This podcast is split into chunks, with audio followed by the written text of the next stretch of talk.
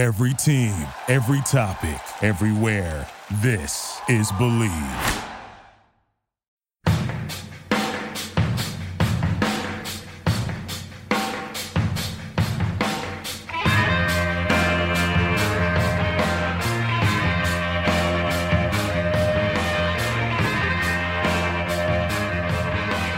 Hello and welcome to episode number 218 of The Draft Analyst, presented by the Bleav Sports Podcast Network.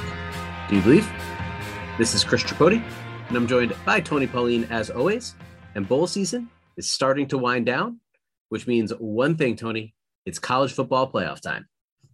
It is some exciting games. There's some games you hope will be exciting. Uh, I think there's the potential there for a few blowouts, but you know, uh, I, am glad that Cincinnati's in this entire mix. Uh, I think they're going to, their backs will be up against it, and we'll explain why. And we'll get to this week's show and all of that in just a minute. But first, a word from our sponsor. We're back and better than ever with a new web interface for the rest of the NBA and football seasons, and more props, odds, and lines than ever before. BetOnline remains your number one spot for all the basketball and football action this season. Head to the new updated desktop or mobile website to sign up today and receive your 50% welcome bonus on your first deposit. Just use our promo code BLEAV50, that's B L E A V 50 to receive your bonus. Despite reaching the playoffs, the two games Friday don't project to be nail biters. Alabama favored by 13 and a half over Cincinnati with a 57 and a half point over under and Georgia favored by seven and a half over Michigan with a much lower 45 and a half over under. You got to wonder what the uh, what the guys who set the odds have been watching. The way Michigan played the last two games of the year against Ohio State, and then the Big Ten title game, as and the way Georgia almost folded against Alabama in that SEC title game. Bet online is the fastest and easiest way to bet on all your favorite sports and your home to bet on the college football playoff. Bet online, where the game starts. And we will start with the afternoon game Alabama against Cincinnati. As we just mentioned, the Tide are big favorites in this one as the top seeded team in the playoff against the first group of five team to make the college football playoff. And we'll start when Alabama has the ball. And that's where the top draft matchups lie. The first one to highlight has to be Jameson Williams against the Bearcats cornerbacks, Sauce Gardner and Coby Bryant. The matchup would have been even better if John Metchie didn't get hurt in the SEC title game. But now we're going to see how good Jameson Williams truly is. 68 catches, over 1,400 yards this year, ridiculous 15 touchdown catches. Seems like every game he broke a long touchdown. He's tall and lanky. Reportedly, though, runs a sub 4 440, ran a 4 4 in high school.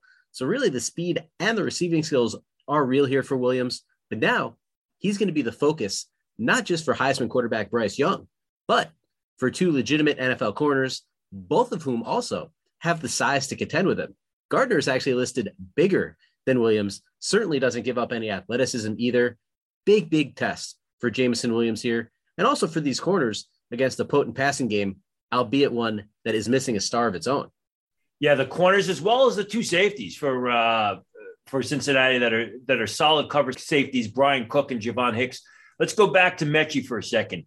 I mean, had that terrible uh, injury during the SEC title game. I'm told if it's a clean tear, he could enter the draft, and people still expect him to go in round two. Now, look at Gardner and look at uh, Bryant. Gardner's the bigger physical guy. You know, he, he's very mouthy, he's very arrogant, but he plays, you know, arrogant football. He makes a lot of pass breakups. The issue for Gardner is he struggles making plays with his back to the ball, which I think absolutely will give uh, not only uh, Williams, but the quarterback, Bryce Young, an advantage because Williams can run down the field. And if, uh, if Gardner cannot turn around and find the ball, that's going to be an issue. When he matches up against Coby Bryant, Bryant probably has better ball skills or at least better techniques than Gardner and his ability to get his head back around, track the pass in the air, but he doesn't have the speed. And that's going to be a mismatch problem there. So I, I you got to give advantage to uh, Williams here. You got to give the advantage to Alabama here, even though they're missing uh, John Metchie. Uh, and it's good. The Bearcat secondary and their corners are going to be really challenged like no other time this season. Now, moving into the trenches, where Evan Neal Left tackle for Alabama is the top prospect in this game, freak athlete with great size, moved to left tackle this season to replace Alex Leatherwood, who was drafted in the first round by the Las Vegas Raiders and really held it down in his first year at the position, just confirmed his high end draft stock. And often he's probably going to be facing off in this game unless Cincinnati moves him away from Neal. Myjai Sanders, defensive end, more of a stand up guy because he gives up 100 pounds, literally 100 pounds to Evan Neal. He's also coming off a bit of a down season, statistically at least, just two and a half sacks, did have 10 pressures and batted down five passes. So still made an impact in the game. But regardless, you have two players who are kind of moving in different developmental directions here. And Neal is a guy that has the athleticism to neutralize Sanders' best asset, while Sanders just can't physically match Neal's strength. Looks like a mismatch on paper, but if Sanders can play well in this spot, it's going to be really big for his draft stock.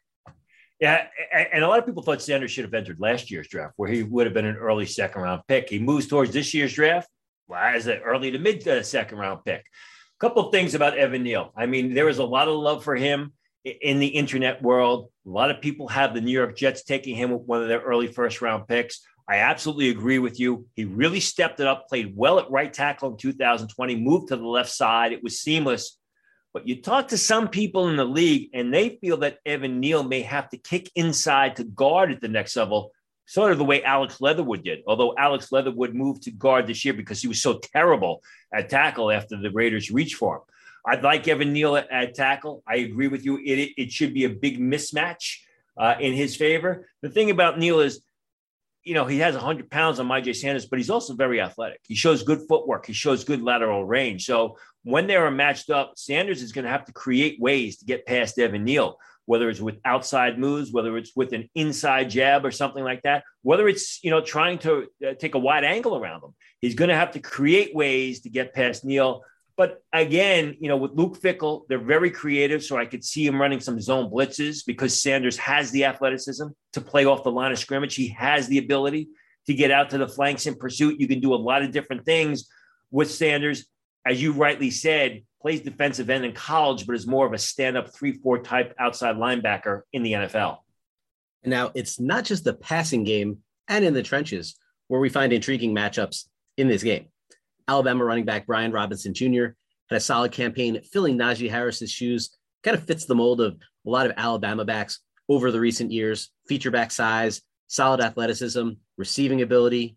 And then you have tied tight ends Cameron Latu, who is a converted defensive end, had 299 receiving yards and six touchdowns in his first year at the tight end position.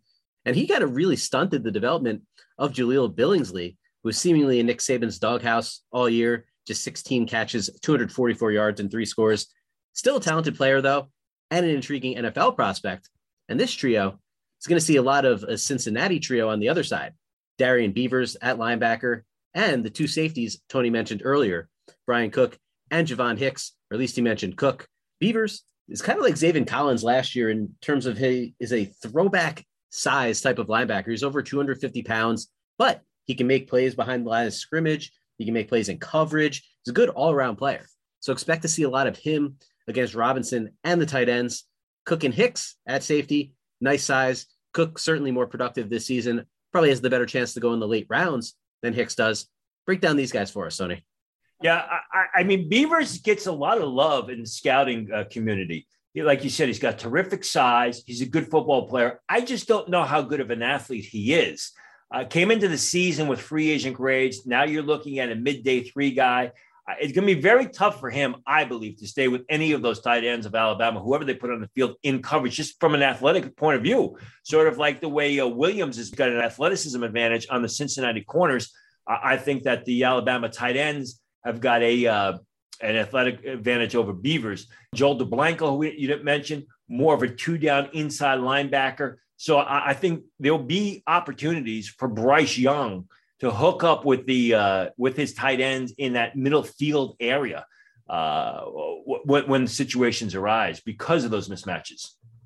Now, flipping sides of the ball here, a bit less intrigue in terms of matchups on the side of the ball, but there's still intrigue nonetheless in terms of prospects. Cincinnati quarterback Desmond Ridder, dual threat quarterback who many love around the industry. We're a bit tepid on him here, just struggles too much with accuracy at times, especially down the field and out to the sidelines. But as always, a good game here against a team like Alabama in a situation where many people aren't expecting Cincinnati to have a lot of success certainly would help his draft stock.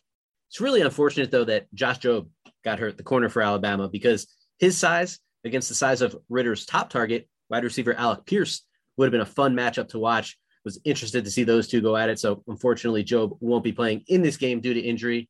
Left tackle James Tunstall should see a lot of Phidarian Mathis, a versatile defensive lineman who plays the run well, also had eight sacks this year. Linebacker Christian Harris for Alabama could be a key in slowing down Ridder a bit as a runner. But the guy you can't miss, much like a Michigan defender that we're going to discuss shortly, Will Anderson. 90 tackles this year, but not only 90 tackles, 31 and a half tackles for loss, 15 and a half sacks. Tony, I am not sure I have ever seen a player with that many tackles for loss in a season. And it really shows on the field too, because every game he is making multiple plays in the backfield. I think he only had three games this year with less than two tackles for loss. Two of those were the first two games of the season. So, really, since the third game of the season, he has been unbelievable. And really might see some of Tunstall as well off the edge. But really, that's a matchup with both him and Mathis that I'd expect both of these Alabama defenders to win. And he's only a, he's only he's only a true sophomore, so he's not even draft eligible. So you know you got to hope that his you got to think anyway that his best football is ahead of him. And, and this is where the mismatch really lies, and where this game could fall out of hand early in Alabama's favor. And that is that Alabama defensive front seven Chris was talking about against the Cincinnati offensive line that is good, but they're not great. I, I, mean, they're, they're, they are guys who I don't know what their next level potential is. You're not going to have any guy who's going to enter any of these Cincinnati Bearcat offensive linemen who enters the draft early. Uh, you, you, mentioned Alec Pierce, who's watched his draft stock skyrocket, could fall into day two if he runs well at the combine of pre-draft workouts, and I'm told that's exactly what he's going to do. You mentioned how Billingsley is in the doghouse because of lack of production. Josh Whyle came into the season. I graded him as a third round pick. Did not have the production that a lot of people were hoping for, but then again, he wasn't really targeted all that much. And that's because Desmond Ridder just kept looking to Alec Pierce, who was his number one target, who made all kinds of uh, crazy catches at times and catches in big moments for games. And I, you know, like you said, with Ridder, Ridder's draft stock is going to be determined at the Senior Bowl because he's athletic, he's got a big arm, but a lot of times you don't know where the ball is going to end up. And too many times he has wide open receivers uh, working too hard to come away with ordinary receptions. One guy we got to mention is Jerome Ford, the running back, the Alabama transfer, who I'm sure will be looking for a little bit of revenge, who's had a tremendous year. Redshirt junior, I'm told he's going to enter the draft. He is a grinded out, pounded type of running back who has a terrific burst. If you've ever seen him when there's any bit of clear uh, space or clear field, he's able to beat defenders into the open field and run the daylight. You know, if that Cincinnati offensive line can open some holes against what is a really good, as usual, Alabama front defensive seven, uh, I, I, think that Ford uh, will, will take uh, advantage of the opportunity. You know, DJ Dale, the nose tackle, is more of an athletic guy. Christian Harris, who I had highly rated coming into the season, he's been up and down. He's been really good at times, but then he disappears. Jordan Battle, a strong safety for Alabama, who I'm told is going to enter the draft. Again, if this game gets out of hand early, it's because the Cincinnati offensive line cannot handle the Alabama defensive front seven. Now, onto the nightcap here, a game that in theory should be more competitive between Georgia and Michigan. Obviously, the main attraction here Wolverines defensive end, Aidan Hutchinson, a candidate to go number one overall in April's draft. He's got size, athleticism, a motor that doesn't stop, production. I mean, really, he has everything that you want in a high draft pick. He shows up every single Saturday and probably going to show up every single Sunday once he reaches the NFL as well. Tasked with slowing Hutchinson, it's going to be Georgia left tackle Jamaree Salyer. Good size, athleticism is definitely where Hutchinson has the advantage here, in addition to just general skill and overall ability. But Salyer, like we've said a couple times already, a guy who can definitely help himself here if he can even slow down Hutchinson a little bit and give him trouble. You know, he projects the guard at the next level. He's probably playing over his head at left tackle, but he's one of those prospects that just gets the most from his ability, finds ways to make plays, uses great body positioning. I agree with you. It's going to be a good matchup. I, you know, I know people love Hutchinson. I don't think he's super explosive, and at times all he does is he ducks his head and and bull rushes opponents up the field. I don't think he's going to be able to do that against Salyer. So we'll see if he's able to round out his game. You know, the question is, does Hutchinson show any sort of variety of moves rather than just the bull rush move against Salyer? And then the question for Salyer is, can he get out off the edge when Hutchinson rushes around the edge to either stop him or at least knock him from his angle of attack uh, and, and keep his passer upright? Now, elsewhere, when Georgia has the ball, watch the running game. Running backs Zamir White and James Cook. Cook is the more explosive back of the two, both as a receiver and running outside tackles, while White, more of the inside banger, has good size, just an average athlete, though, at best. I personally prefer Cook for the next level. Skill set just fits more offenses, and, and overall, he's a more dynamic player.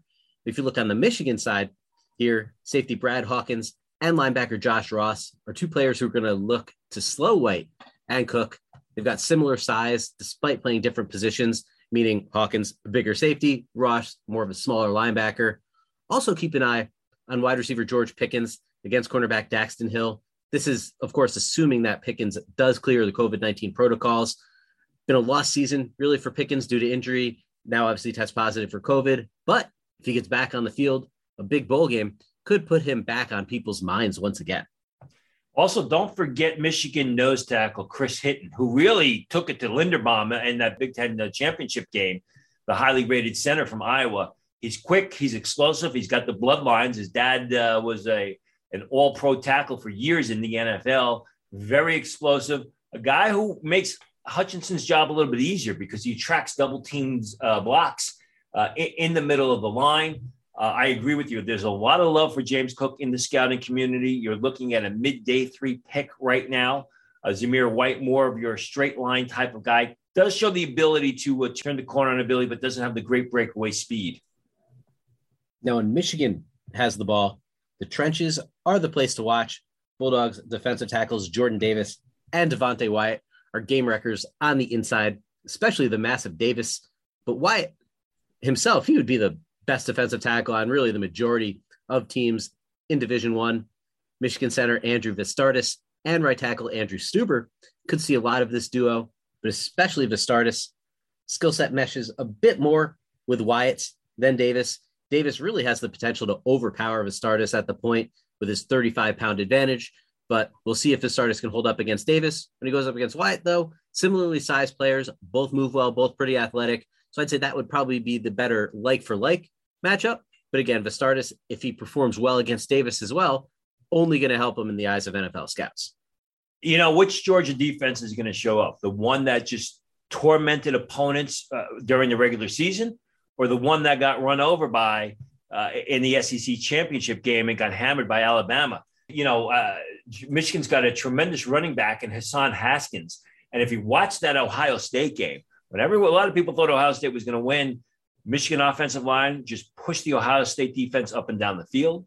Ohio State could not get a, a stop when it needed, and it was Haskins who was, you know, basically running through that uh, that Ohio State defense. Now, the Georgia defensive line is head and shoulders above the Ohio State defensive line, and they played it. But again, they're coming off a downer.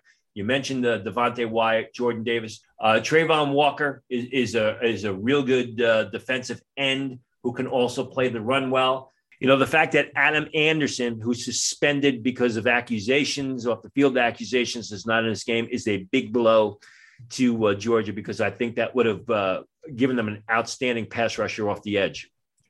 Now, speaking of Haskins, Tony, I mean, 20 touchdowns this season. It's got great size, you know, size to be a featured back. Whether he has the the overall skill set to be one is a bit in question. More of a downhill runner than one to threaten the corner. Hasn't been used much as a receiver at Michigan, but this Michigan passing game isn't exactly blowing the doors off of anybody. So doesn't mean that he can't succeed as a receiver, just that so far he hasn't this season.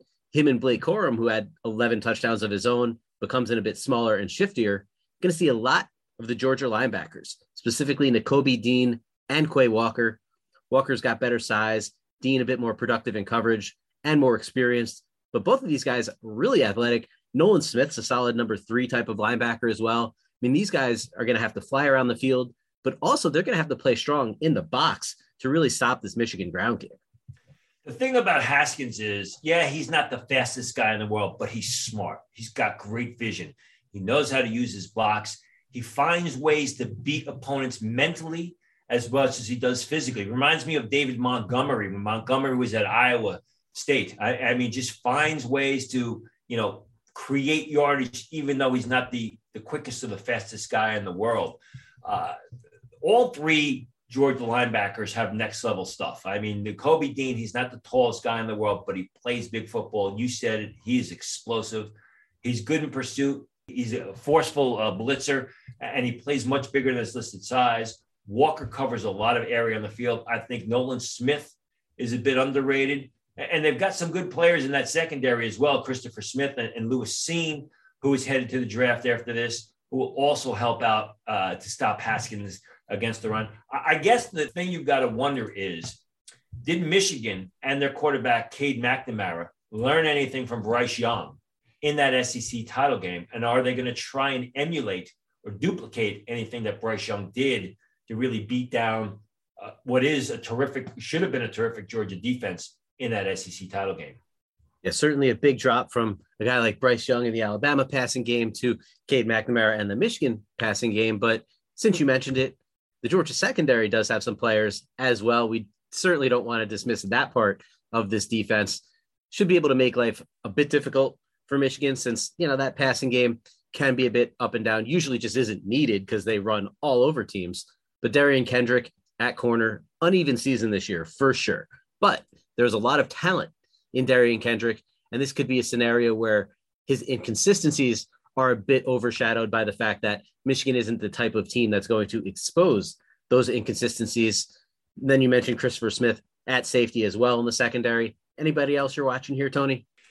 No, not really. I, I mean, I think the best cornerback uh, for Georgia is not going to be on the field. Tyke Smith of West Virginia was never really healthy this season. And when he got back on the field, had a season ending uh, injury. So that is a big blow to what is a, uh, a terrific uh, Georgia uh, defense.